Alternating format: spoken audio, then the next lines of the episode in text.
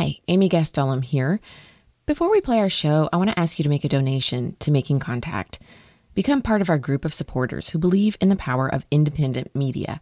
We can only do this work with your support, and right now your donation will be doubled by Newsmatch. So please take a minute, go to our website, radioproject.org, and make a generous donation. Thank you so much. Now here's the show.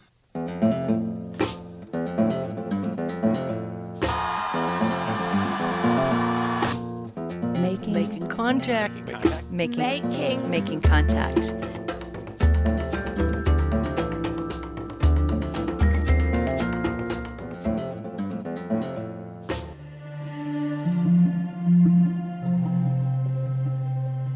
This week on Making Contact, with assistance from our podcast partner, 70 Million, we head to the state of Alaska, where rising violent crime and substance abuse across the state have also increased incarceration rates among Native Americans. Making use of their legal sovereignty, some Alaska Native leaders issue blue tickets, documents that sentence offenders to legal expulsion. Journalist Emily Schwing looked into banishment practices and their impact on those affected by both the tribal and state criminal justice system. Here's Emily Schwing with the report. More Alaskan Natives and American Indians are incarcerated in the state than any other minority. Alaska Native men alone make up nearly 40% of Alaska's prison population. But if some are issued a blue ticket or placed on parole, where can they actually go once they're released? David grew up in Toksook Bay, Alaska. It's a small village on an island along the Bering Sea coast in western Alaska. But he hasn't actually been there in a while. Hi. Nice to meet you. David is not his real name. He only agreed to talk to me in the first place if I didn't name him. I first met David last January inside a meeting room at the Anchorage Correctional Complex. The walls are cinder block, painted a bland vanilla color. We sit across from one another at a square metal table. He has dark brown eyes, high cheekbones, and a thin goatee. The many tattoos that cover his arms and chest peek out from behind his mustard yellow prison issued scrubs. Well, just, just this one over here. It's, the, it's three skulls in my uh, my shoulder with the clouds. And these three, I don't know. It's like something that I don't really believe in, but it's all over watching over my things on the grave. Behind it, it's um, the devil behind the graves, and Virgin demonic Virgin Mary. David is in his early 30s. He served time in a maximum security prison, and as a teenager, he was in and out of juvenile detention. His record is extensive. There's domestic violence, vandalism, and theft. Last year, he said he was drunk and punched out a window. Can you tell me a little bit about the good parts of your childhood? I grew up with my siblings, my older brother. We, he taught us how to fish. He taught us how to fix nets. Uh, he just he taught us what to survive or how to live off the land. How we go hunting for our family, do subsistence fishing, whatever. You know, other than that, we used to go to uh, lap games and basketball. David likes to talk about home. English isn't his first language. He's Alaska Native, Yupik, and he grew up speaking the indigenous language in his community, Yugtun. He speaks fondly of the place. We hunt together, we eat together, we play together. You know, basically, the whole village helps each other. Like every time we go out hunting, we share the, we share a catch. You know, like certain families or old people or elders. So elders always encourage us to be on the right path, stay out of trouble, or But David didn't always listen to his elders. He also remembers getting into trouble even as a little kid. It was back then. It was basically like gummy balls. Like we always go to the stores and you know and just be stupid about it. And It was like steal what? and, Can you say that like, again? uh, it's like bazooka balls or Oh, yeah, yeah. We'd always go to stores and take them like without paying for them, and later on get caught and get banned from the stores. Toksook Bay's tribal council has banished David from the village. He physically assaulted his then girlfriend more than once, drank heavily, and they say he was a danger to the community. A few days after I met David, he was released from prison. He flew from Anchorage, 300 miles west, to Bethel, the hub community closest to his village. But he didn't dare go any further. The Toksook Bay Tribal Council won't allow him in the village. That was back in January. In the spring, he went back to Anchorage, and then this past June, he was arrested again. He'd violated the conditions of his release because uh, they offered me three years flat on one my 20, 2019 case, and uh, they dropped uh, attempted escape and just give me a VCO, VCR. Okay. 90 days flat on. VCR means violating condition of release. Last winter, I went to Toksook Bay for a little over a week. While I was there, I went to church. The service was given by an elder, Joe Asuluk. He's also a Catholic deacon.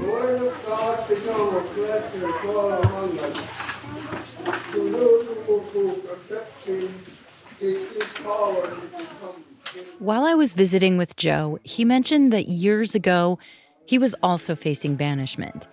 At the time, I didn't ask him much more about it. But this summer, I gave him a call.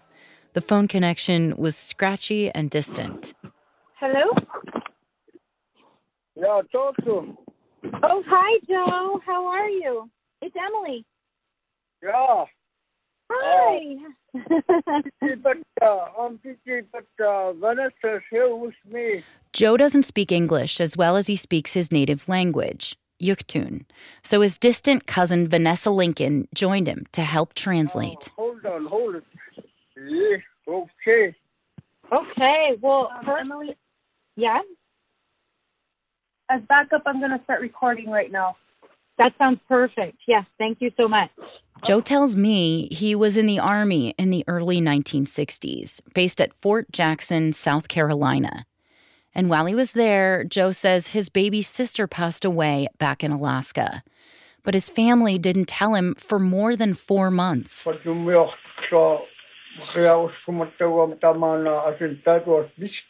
But you milk, so kaya was kumatawag tama na asin that was mistake. Anak, so that Chuck daw na anak. little sister, Um, sister.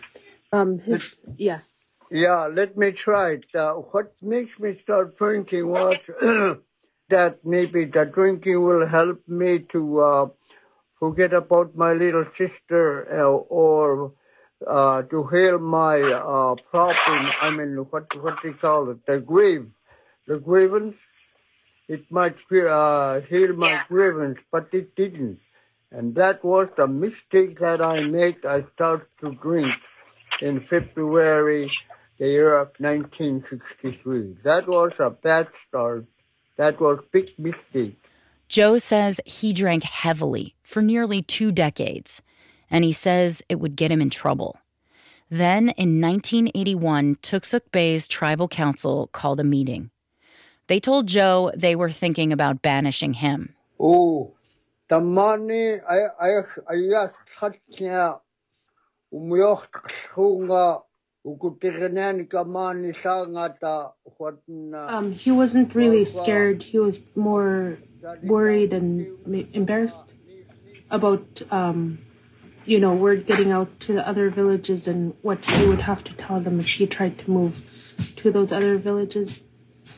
Um, and he, the first thing he said was, uh, um, he had children here, and his children knew Toksook Bay.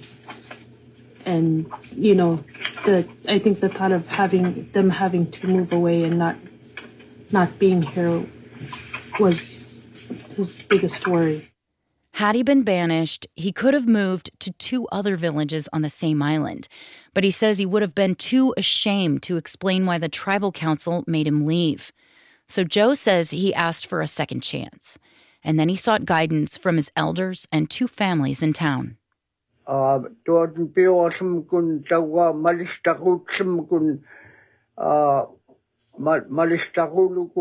uh tuot pio sum kun tawa malista ku sum kun malista ku lu ku pam ku he he said it wasn't hard for him because he had support. Um, uh, just talking to him on how he how how how to live my life Yeah. how how how I should live my life yeah how he should live his life. At daw siya mag-advise sa mag. To me when uh, when late uh, late our chief Haldan told me that if you change your behavior in a good way, the people will want you, and maybe some days that the people will elect you, or some days uh, the pe- the community of Toksook Bay will start looking up to you. That that that was a um, uh, advice. Understand? Yeah, yeah. He just he said that better than I could have. I asked Joe about the differences between the Western criminal justice system and the tribal justice system.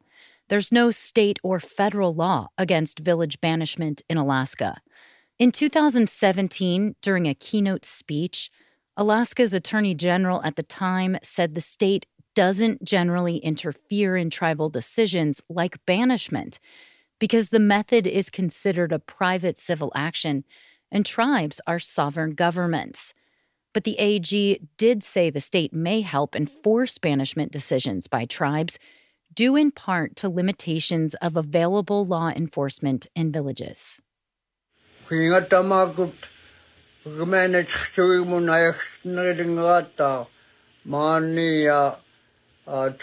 Kakamstok community service. He thinks those those people who do commit crime, um, if they were to be sent here to do community service and uh, you know stuff like that, that that those things that are needed would be uh, they'd be kept busy here, and they, you know, things like helping elders would be community service. Plus, at the same time, they'd have the elders to talk to them about, you know, like what um, his mentors did with him. So, having access to to being in the village after getting out of jail would be effective because because they'd have the resources that they need out here.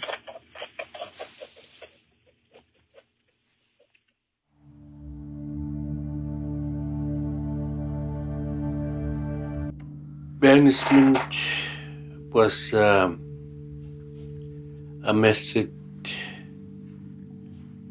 that was used um, many years ago. This is Charles Moses. He's Toksook Bay's tribal court administrator. Our people had their own judicial system, and um, they had different procedures. It was uh, unwritten. There were no courts like the ones in Western culture. There was no jail either. The Yupik system simply wasn't set up that way. So, for example, um, um, one of the very first things that was taught to me was this ilaten asikhaluten.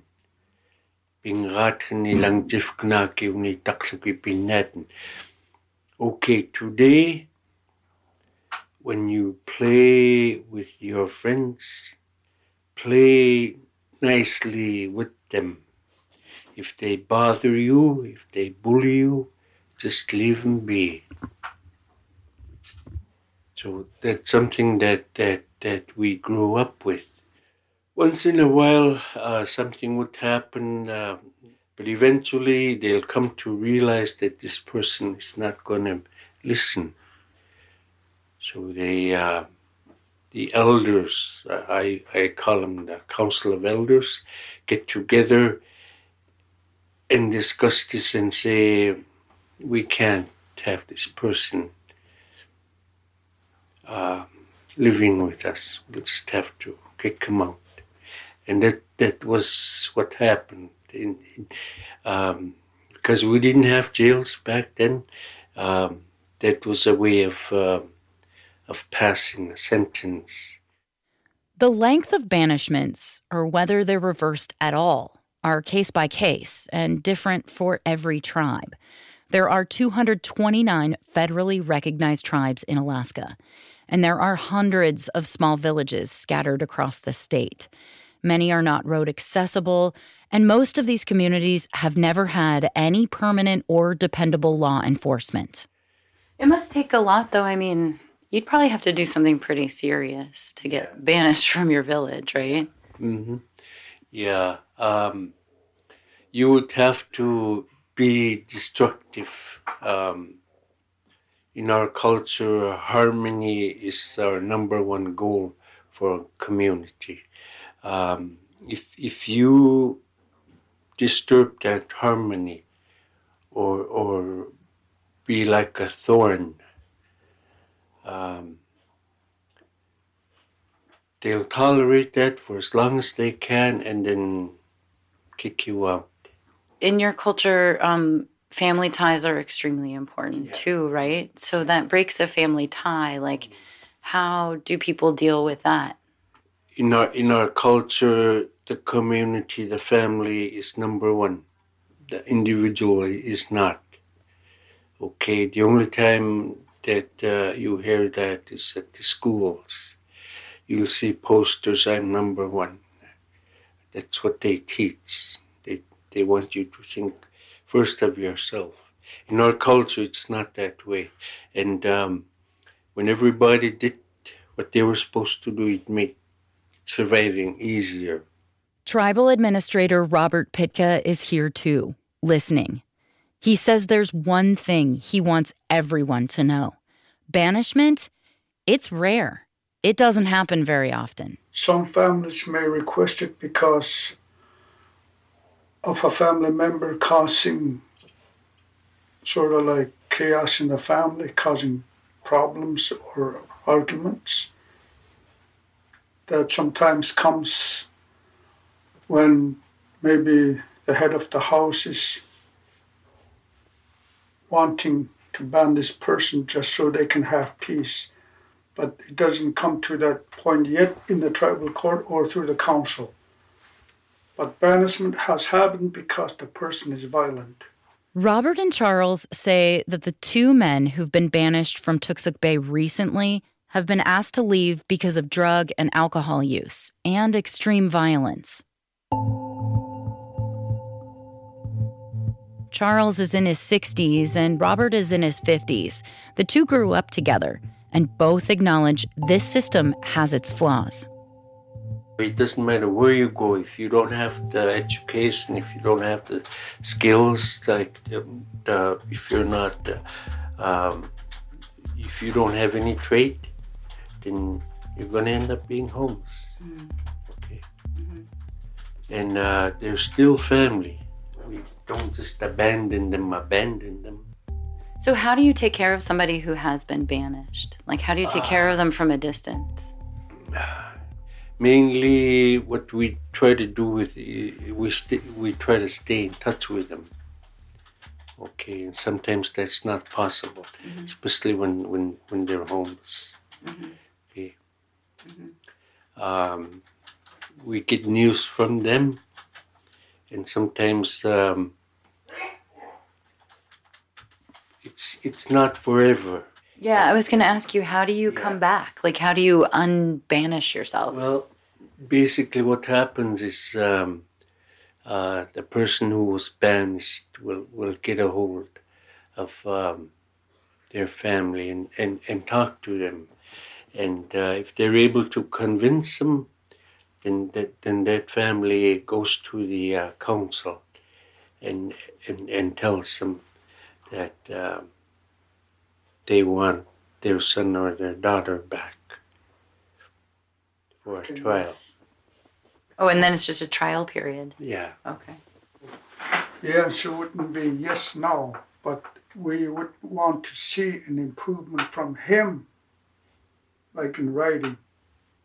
We want to hear or in writing from him who was banned that he wants to contribute into the community, be part of the community with a changed behavior or no more violence, and then council would decide from there.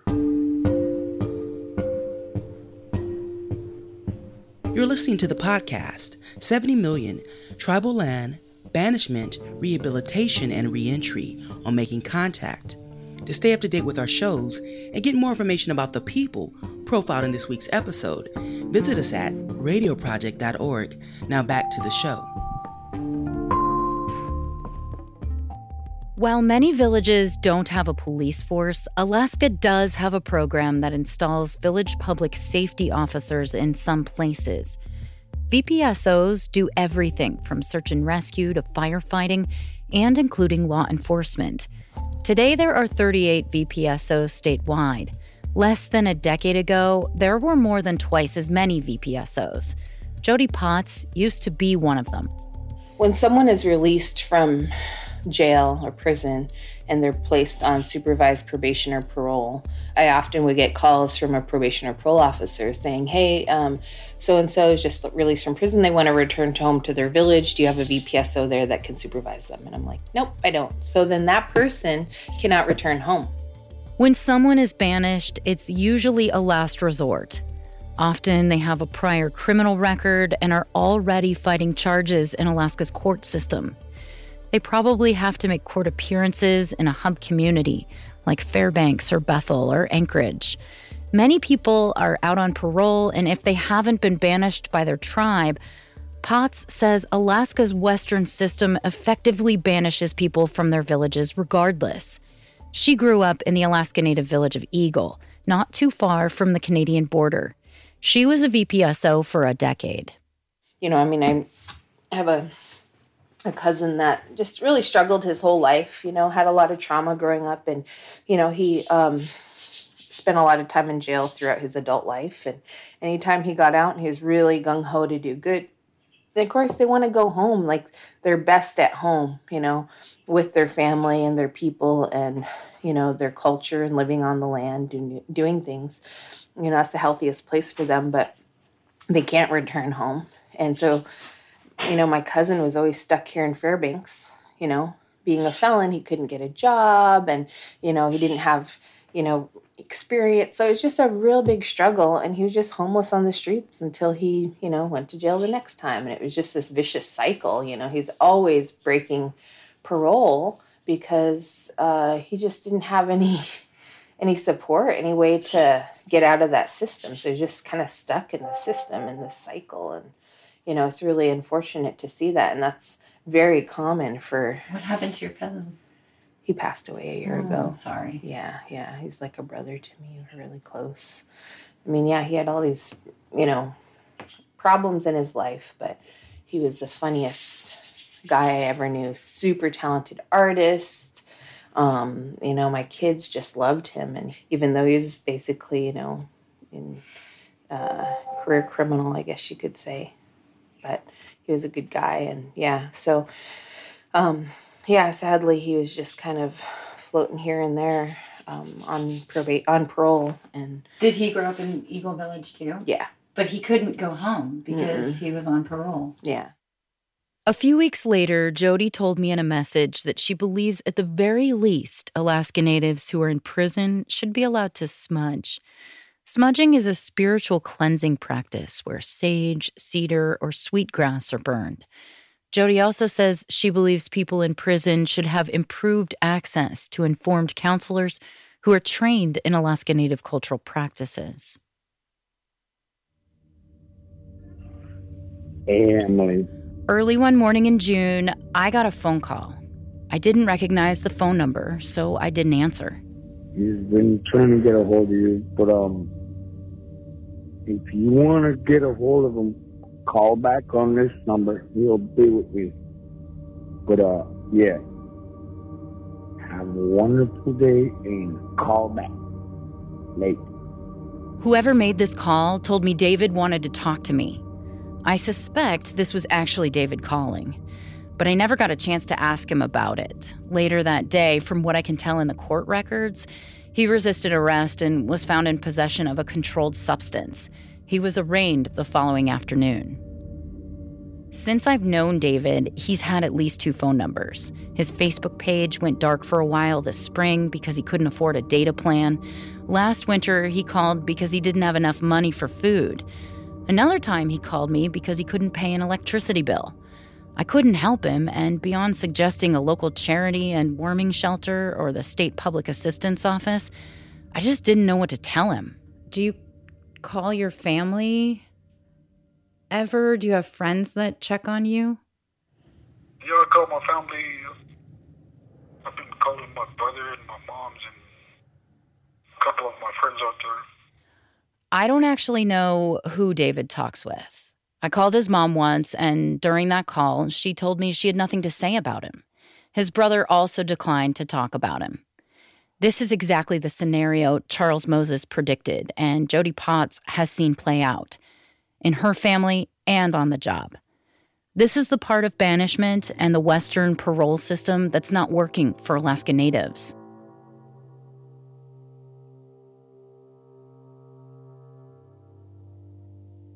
This fall, David agreed to that plea deal that would put him in prison for three years. He was transferred to a medium security facility in Wasilla. So, I wanted to ask you if you think, um, if you think that you know, three years and three months in prison is a good thing for you. Uh, well, it depends, on what's recommended to the courts. Yeah, but what do you, I mean? But what do you think? I mean, what do what do you think about if you have to spend another three years behind bars? Uh, to be honest, I don't know.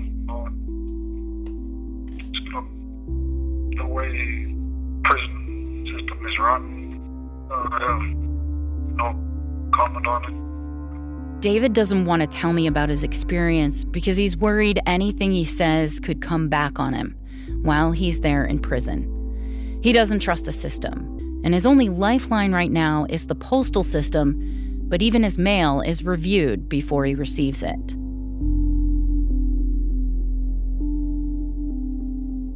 During one of our phone calls, David perked up when I mentioned I spoke with Joe Asuluk, one of his elders back home in Toksook Bay. But he hasn't spoken with Joe about his situation. And even if Joe could offer him some advice and support, it's probably unlikely that he'd be able to receive it in prison right now.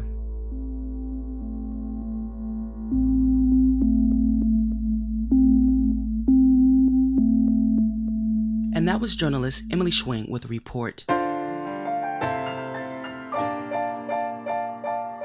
You've been listening to 70 Million Tribal Land, Banishment, Rehabilitation, and Reentry on Making Contact. If you've enjoyed this week's episode, please write and review us twice on Apple Podcasts, and then please share it with your friends and family via Facebook and on Instagram. We're Making Contact Project, and on Twitter, we're Making underscore contact. To learn more about us and access other episodes for free, visit us at radioproject.org. I've been your host this week, Anita Johnson. Thank you for listening.